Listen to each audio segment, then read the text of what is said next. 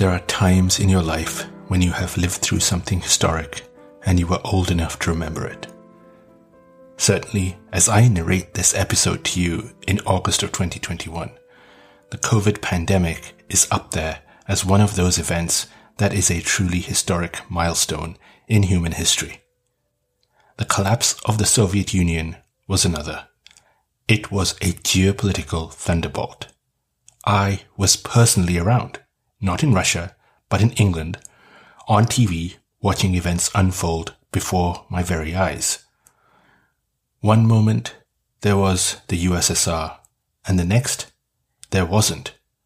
It was a sudden, abrupt, and oddly bloodless end, with a whimper, internally convulsed collapse.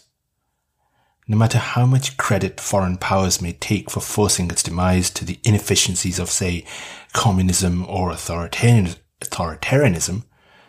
what actually won in 1991 when the USSR collapsed was not capitalism or democracy per se, but nationalism. There are so many moving parts and so many complex factors that intertwined and worked all together that I would like to break it down into 10 steps. 1. Economic stagflation. 2. Mikhail Gorbachev. 3. Glasnost and perestroika. 4. Chernobyl disaster. 5.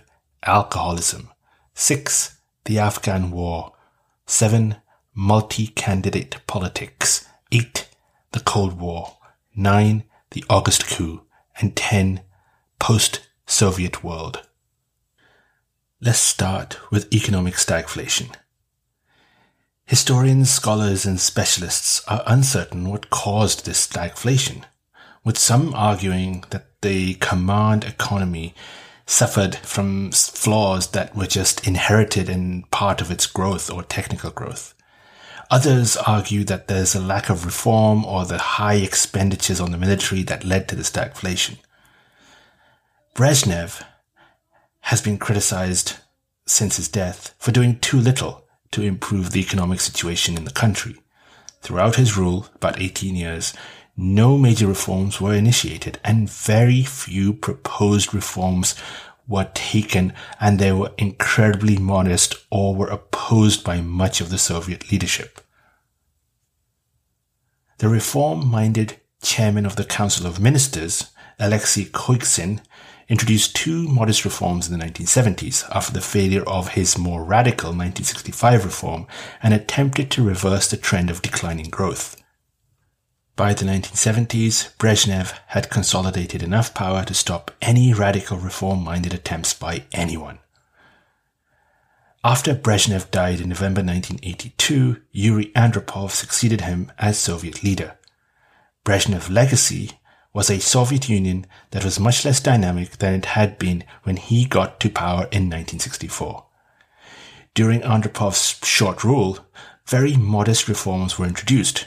He died a little more than a year later in February 1984. Konstantin Chernenko, his successor, continued much of Andropov's policies. The economic problems that began under Brezhnev persisted into these two short rulers' terms, and scholars today still debate whether the reforms that these guys introduced were poor or made the Soviet Union worse. It didn't certainly make it any better. This era of stagflation ended with Gorbachev's rise to power, during which political and social life was democratized. Now use that word carefully, it's a small d for democratized. Even though the economy was still stagnating, under Gorbachev's leadership, the Communist Party began efforts to accelerate development, and in 1985 started a policy of massive injections of finance into heavy industries. When these failed, the Communist Party restructured, i.e. perestroika, the Soviet economy and government by introducing something like a quasi-capitalist and quasi-democratic reform. These were intended to re-energize the Soviet Union, but ultimately led to its dissolution in 1991. Then, in the 1970s, there was the shock of the oil crisis. Economic growth in the rest of the world plummeted, but the Soviet hard currency earnings grew as a result of oil exports.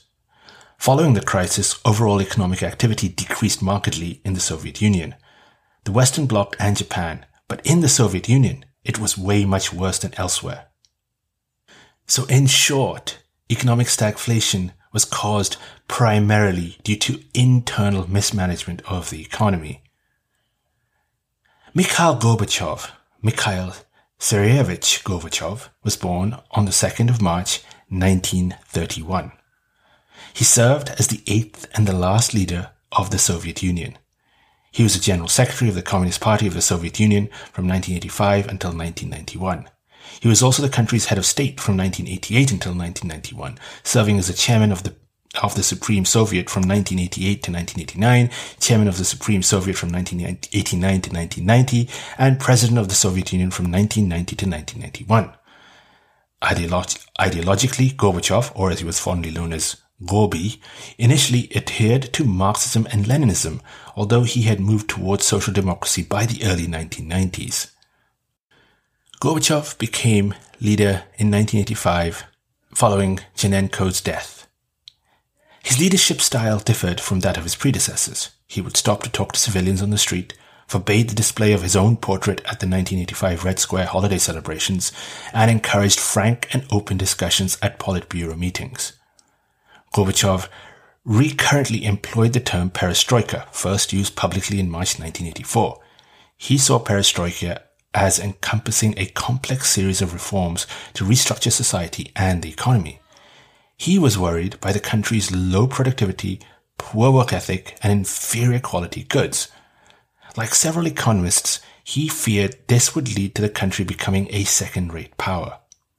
The first stage of Gorbachev's perestroika was acceleration, a term he used regularly in his first 2 years of his leadership.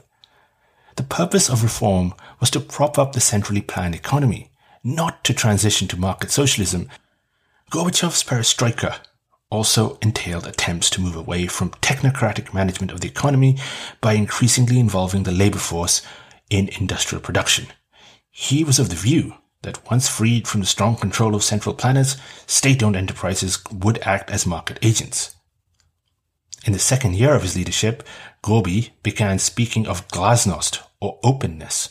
This meant greater openness and candor in government affairs, for and interplay at different and sometimes conflicting views of political debates.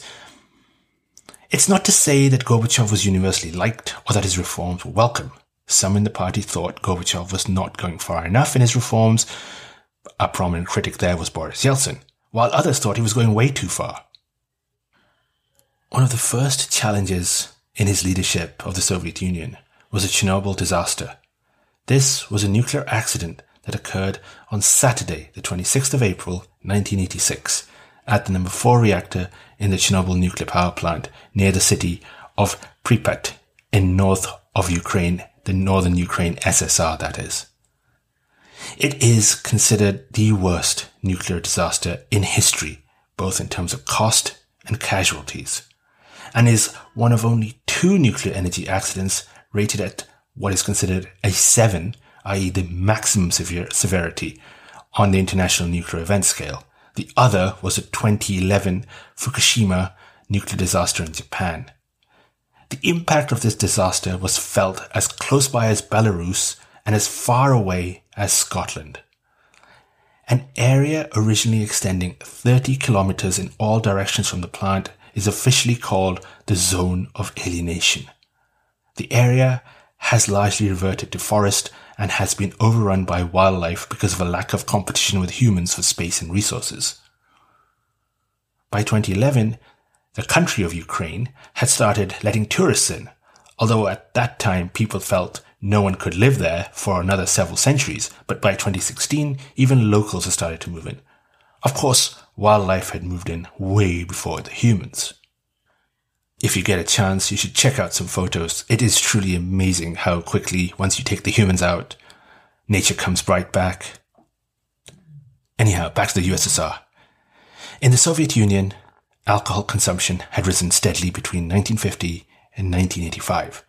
By the 1980s, drunkenness was a major social problem. and Andropov had planned a major campaign to limit alcohol consumption. Encouraged by his wife, Gorbachev, who believed the campaign would improve health and work efficiency, oversaw its implementation. Alcohol production was reduced by around 40%. The legal drinking age rose from 18 to 21. Alcohol prices were increased. Stores were banned from selling it before 2 p.m. and tougher penalties were introduced for workplace or public drunkenness and home production of alcohol. The Afghan War was a conflict where insurgent groups, known collectively as the Mujahideen, as well as the smaller Maoist groups, fought a 9-year guerrilla war against the Soviet army and the Democratic Republic of Afghanistan throughout the 1980s, mostly in the Afghan countryside. This Mujahideen were pretty much backed by the United States, Pakistan, Iran, Saudi Arabia, China, and the United Kingdom. The conflict was a theater in the Cold War.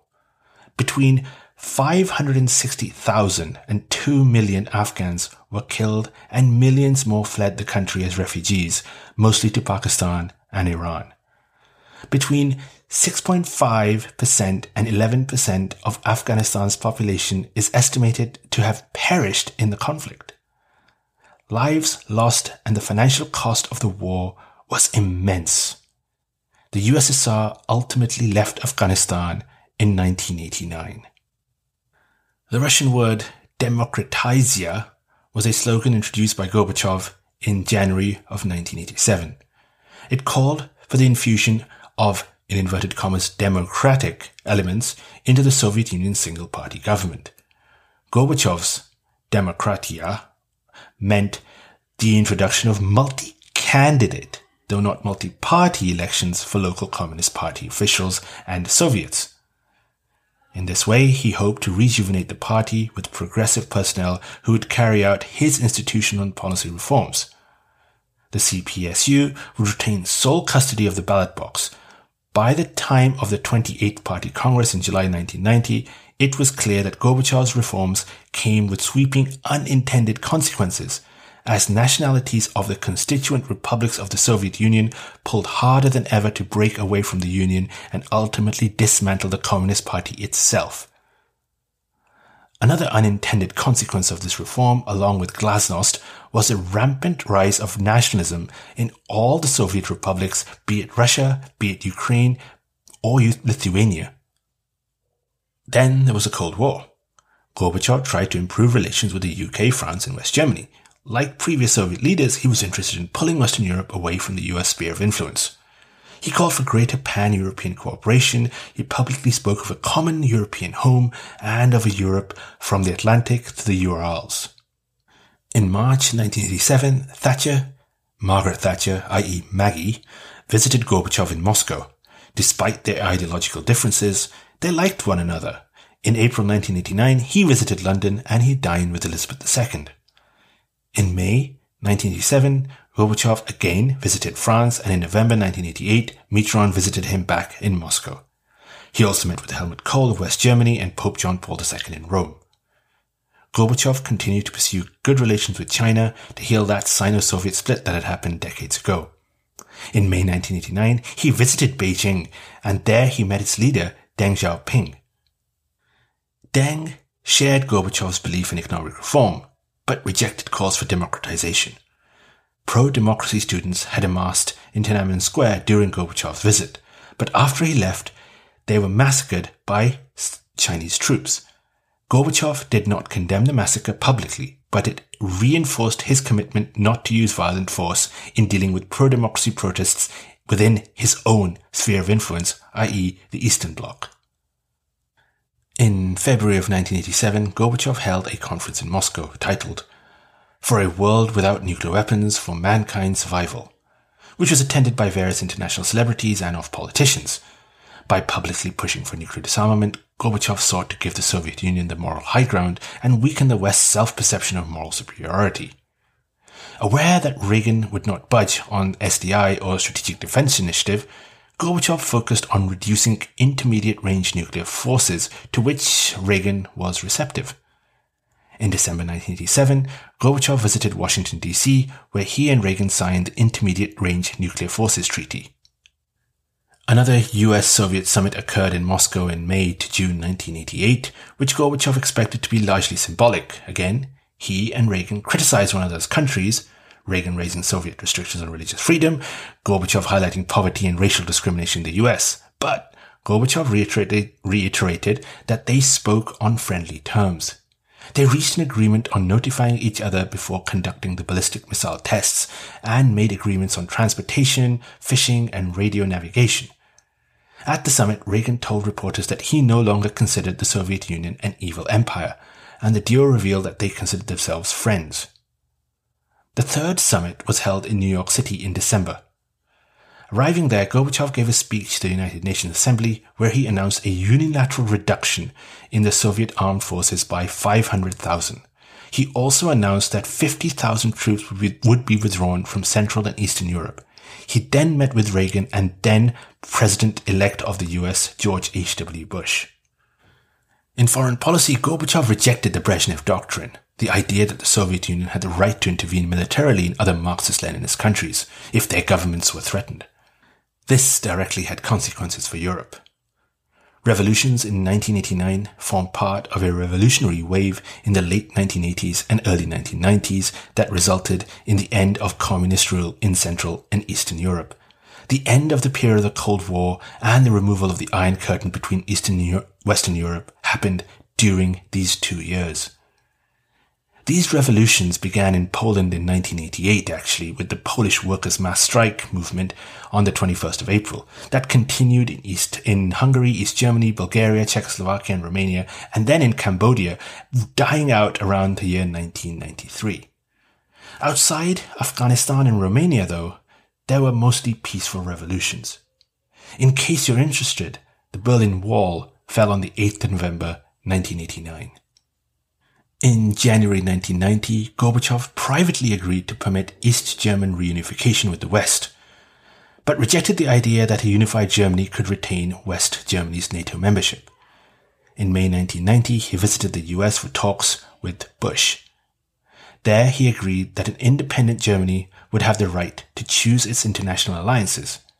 He later revealed that he had agreed to do so because US Secretary of State, who was James Baker at the time, promised that NATO troops would not be posted to Eastern Germany and that the military alliance would not expand into Europe or Eastern Europe. Privately, though, Bush ignored Baker's assurances and later pushed for NATO expansion into Eastern Europe, and if you look at it today in 2021, NATO is at the border of Russia.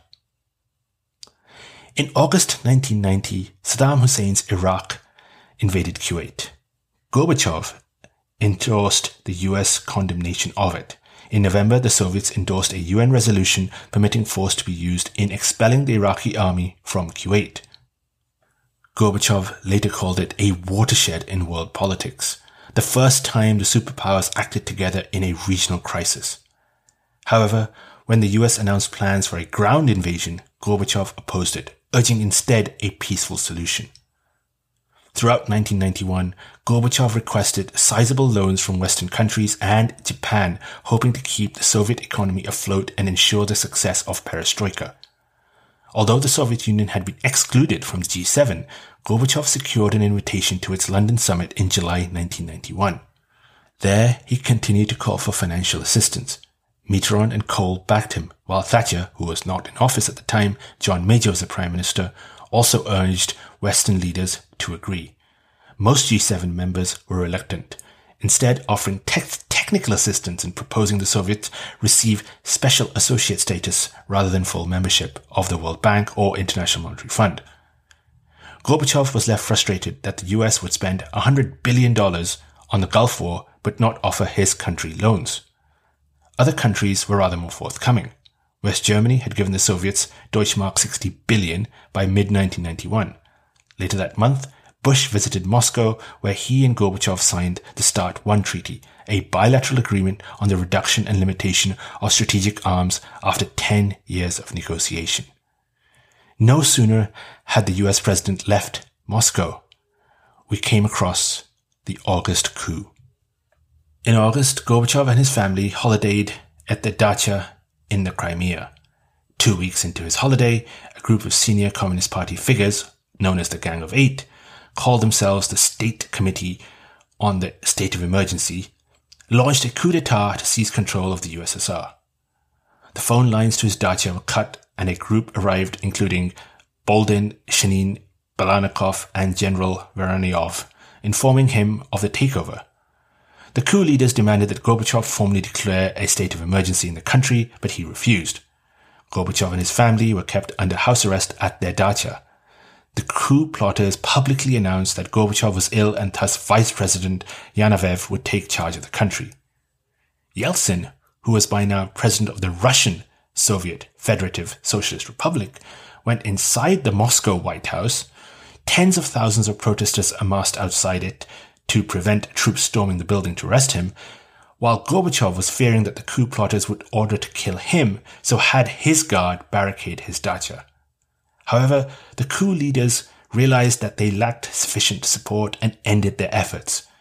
On the 21st of August, just 2 days later, all of them arrived at Gorbachev's dacha to inform him that they were going to do so, i.e., stop the coup. That evening, Gorbachev returned to Moscow, where he thanked Yeltsin and the protesters for helping to undermine the coup.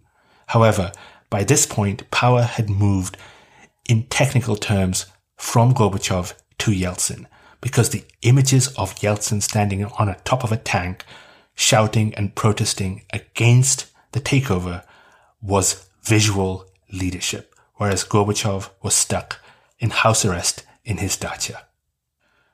Gorbachev attended a session of the Russian Supreme Soviet on the 23rd of August, where Yeltsin aggressively criticized him for having appointed and promoted many of the coup members to start with. Yeltsin then announced the suspension of the activities of the Russian Communist Party. The Soviet Union collapsed with dramatic speed in the last quarter of 1991. Ukraine was the first of 10 republics to secede from the Union between August and December, largely out of fear of another coup. By the end of September, Gorbachev no longer had the ability to influence events outside of Moscow. He was challenged even there by Yeltsin, who had begun taking over what remained of the Soviet government, including the Kremlin. In September 1991, the United Nations General Assembly admitted Estonia, Latvia, and Lithuania to the UN as independent countries. The final round of the USSR's collapse started on the 1st of December 1991. That day, a Ukrainian referendum resulted in 91% of the voters voting to affirm the independence of the country from the Soviet Union and to formally secede from the Union. This was a major blow because Ukraine, outside of Russia, was the largest single other powerful republic.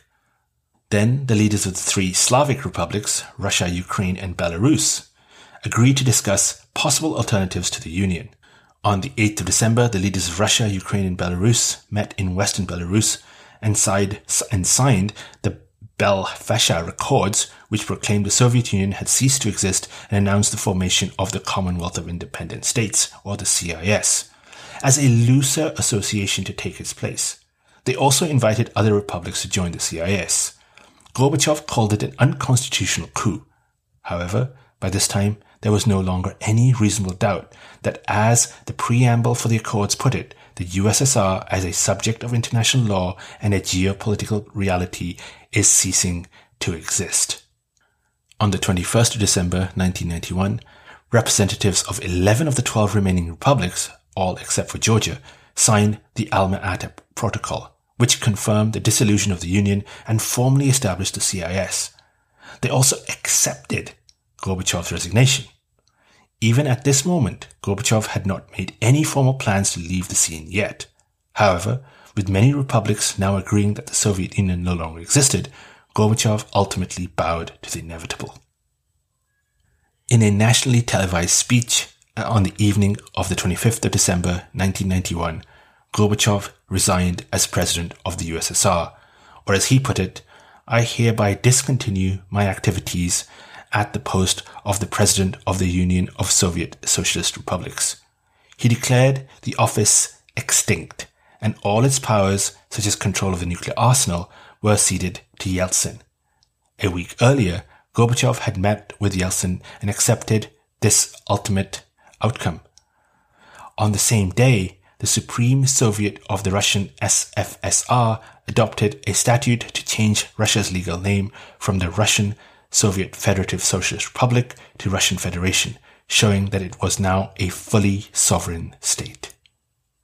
On the 26th of December, the Soviet of the Republics, the upper chamber of the Union's Supreme Soviet, voted the Soviet Union out of existence. The Soviet ambassador to the UN delivered a letter signed by Russian President Yeltsin to the UN Secretary-General dated the 24th of December 1991, informing him that by virtue of the Alma-Ata Protocol, Russia was a successor state to the USSR. After being circulated among other UN member states with no objection raised, the statement was declared and accepted on the last day of the year, December the 31st, 1991.